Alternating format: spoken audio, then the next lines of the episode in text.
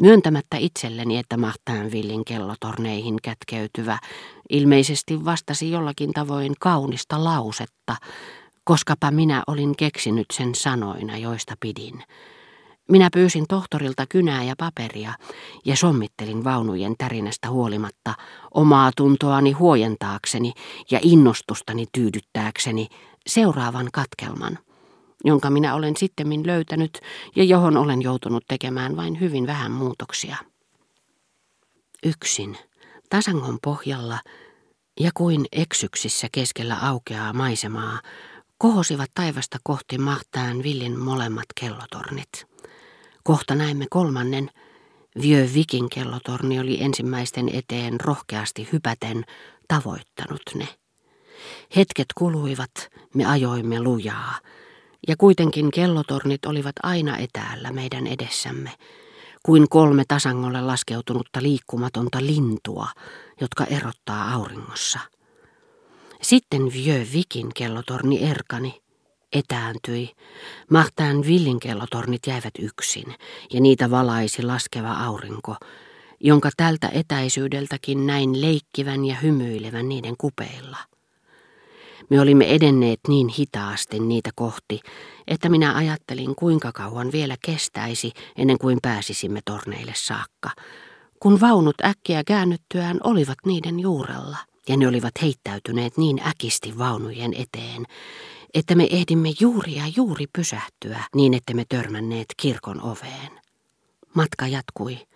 Martin Will oli jäänyt taakse jo hetki sitten. Seurattuaan meitä vähän aikaa pieni kaupunki oli hävinnyt, ja meidän nopeaa menoamme katselivat yksin taivaan rannassa sen ja Vieux Vikin kellotornit, jotka jäähyväisiksi heiluttivat aurinkoisia huippujaan. Joskus yksi kellotorni katosi, että molemmat muut näkisivät meidät vielä hetken, mutta tie kääntyi toiseen suuntaan. Ne kiertyivät valossa kuin kolme kultaista akselia ja katosivat silmistäni. Mutta vähän myöhemmin, kun olimme jo lähellä Combreta, minä näin ne vielä viimeisen kerran hyvin kaukana, ja ne olivat kuin kolme taivaalle maalattua kukkaa vainioiden matalan viivan yllä. Ne toivat minun mieleeni myös kolme legendan neitoa, jotka on jätetty yksin pimenevään iltaan. Ja kun me ajoimme poispäin täyttä laukkaa, minä näin niiden ujosti etsiskelevän omaa tietään. Näin niiden ylväitten siluettien ensin horjahtelevan kömpelösti, sitten ne painautuivat toisiaan vasten, liukuivat yhteen, niin että vielä punertavalle taivaalle kohosi yksi musta hahmo, viehkeä ja alistunut, yöhön häipyen. Jälkeenpäin minä en ajatellut tätä katkelmaa enää koskaan, mutta sillä hetkellä, kun minä istuimeni nurkassa, jonne tohtorin kuski tavallisesti pani korin ja siinä kanat, jotka hän oli ostanut Mahtaan Villin torilta, olin saanut sen kirjoitetuksi. Minä tunsin oloni niin onnelliseksi, Tunsin, että se oli vapauttanut minut niin tarkkaan kellotorneista ja siitä, mitä niiden taakse kätkeytyi, että ihan kuin minä olisin ollut kana, joka on juuri muninut munan. Minä aloin laulaa täyttä kurkkua. Koko päivän kävellessä minä olin voinut rauhassa haaveksia, miten ihanaa olisi olla Germantin herttuattaren ystävä, kalastaa taimenta, soudella Vivonjoella ja toivoa onnea janoten noina hetkinä elämältä vain sitä, että se aina olisi sarja onnellisia iltapäiviä. Mutta kun minä takaisin tultaessa olin nähnyt vasemmalla pienen maatalon, joka oli suhteellisen erillään kahdesta vierekkäisestä talosta, ja jonka jälkeen Combrehen tultiin aivan heti tammikujaa pitkin, jota toisella puolella reunustivat aidatut hedelmätarhat, joihin oli tasaisin välein istutettu omenapuita, joista laskevan auringon valossa lankesi varjo kuin japanilainen piirros. Silloin minun sydämeni alkoi hakata. Minä tiesin, että me olisimme kotona puolessa tunnissa, ja että niin kuin aina niinä päivinä, kun me olimme olleet kävelemässä Germantin tiellä ja kun syötiin myöhemmin, minun pitäisi mennä nukkumaan heti keiton jälkeen, ja äiti, joka jäisi ruokapöytään niin kuin silloin, kun oli vieraita, ei tulisi sanomaan minulle sänkyyn hyvää yötä. Surun alue, johon nyt astuin, oli siitä alueesta, jossa vielä hetki sitten olin riemuinut yhtä erillään kuin joskus taivaalla vaaleanpunainen raita on kuin viivalla erotettu vihreästä tai mustasta raidasta. Lintu lentää vaaleanpunaisessa, tavoittaa sen reunan, on jo lähellä mustaa ja sitten siinä sisällä. Kaikesta siitä, mitä äsken olin halunnut. Mennä Germaanttiin, matkustella, olla onnellinen. Minä olin nyt niin kaukana, ettei halujeni toteuttaminen olisi tuottanut minulle minkäänlaista iloa.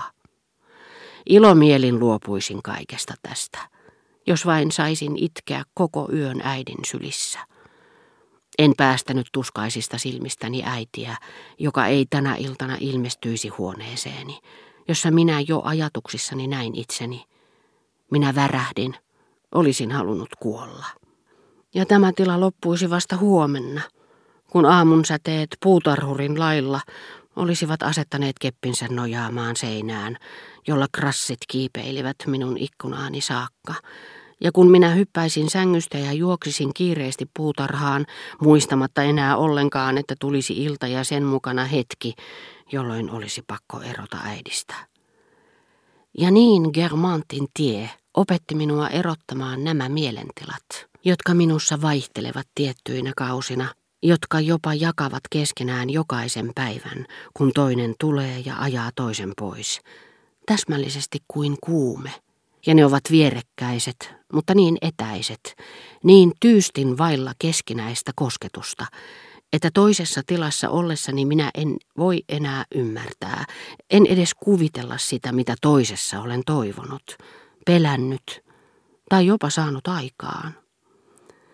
Ja niin Mesegliisin tie ja Germantin tie liittyvät minun mielessäni moniin pieniin tapahtumiin, jotka sattuvat henkisessä elämässä, siinä elämässä, joka kaikista meidän yhtaikaa elämistämme on vaihtelevaisin, tapahtumarikkain.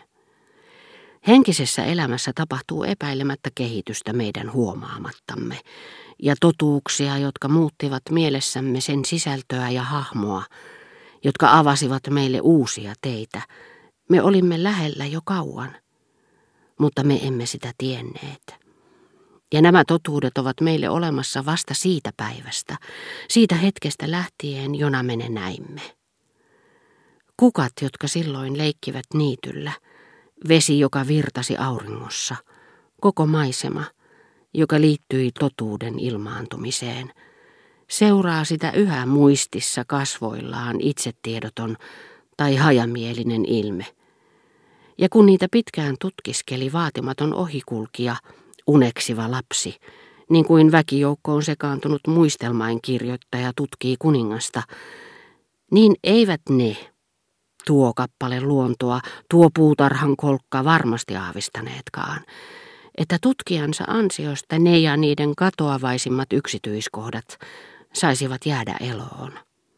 Ja kuitenkin orapihlajien tuoksu kukasta kukkaan pitkin pensasaitaa jonne kohta kohoavat tilalle villiruusut, kaiuton askeleen ääni käytävän hiekalla, kupla, jonka joen vesi on tehnyt vesikasvin kupeeseen ja joka kohta haihtuu.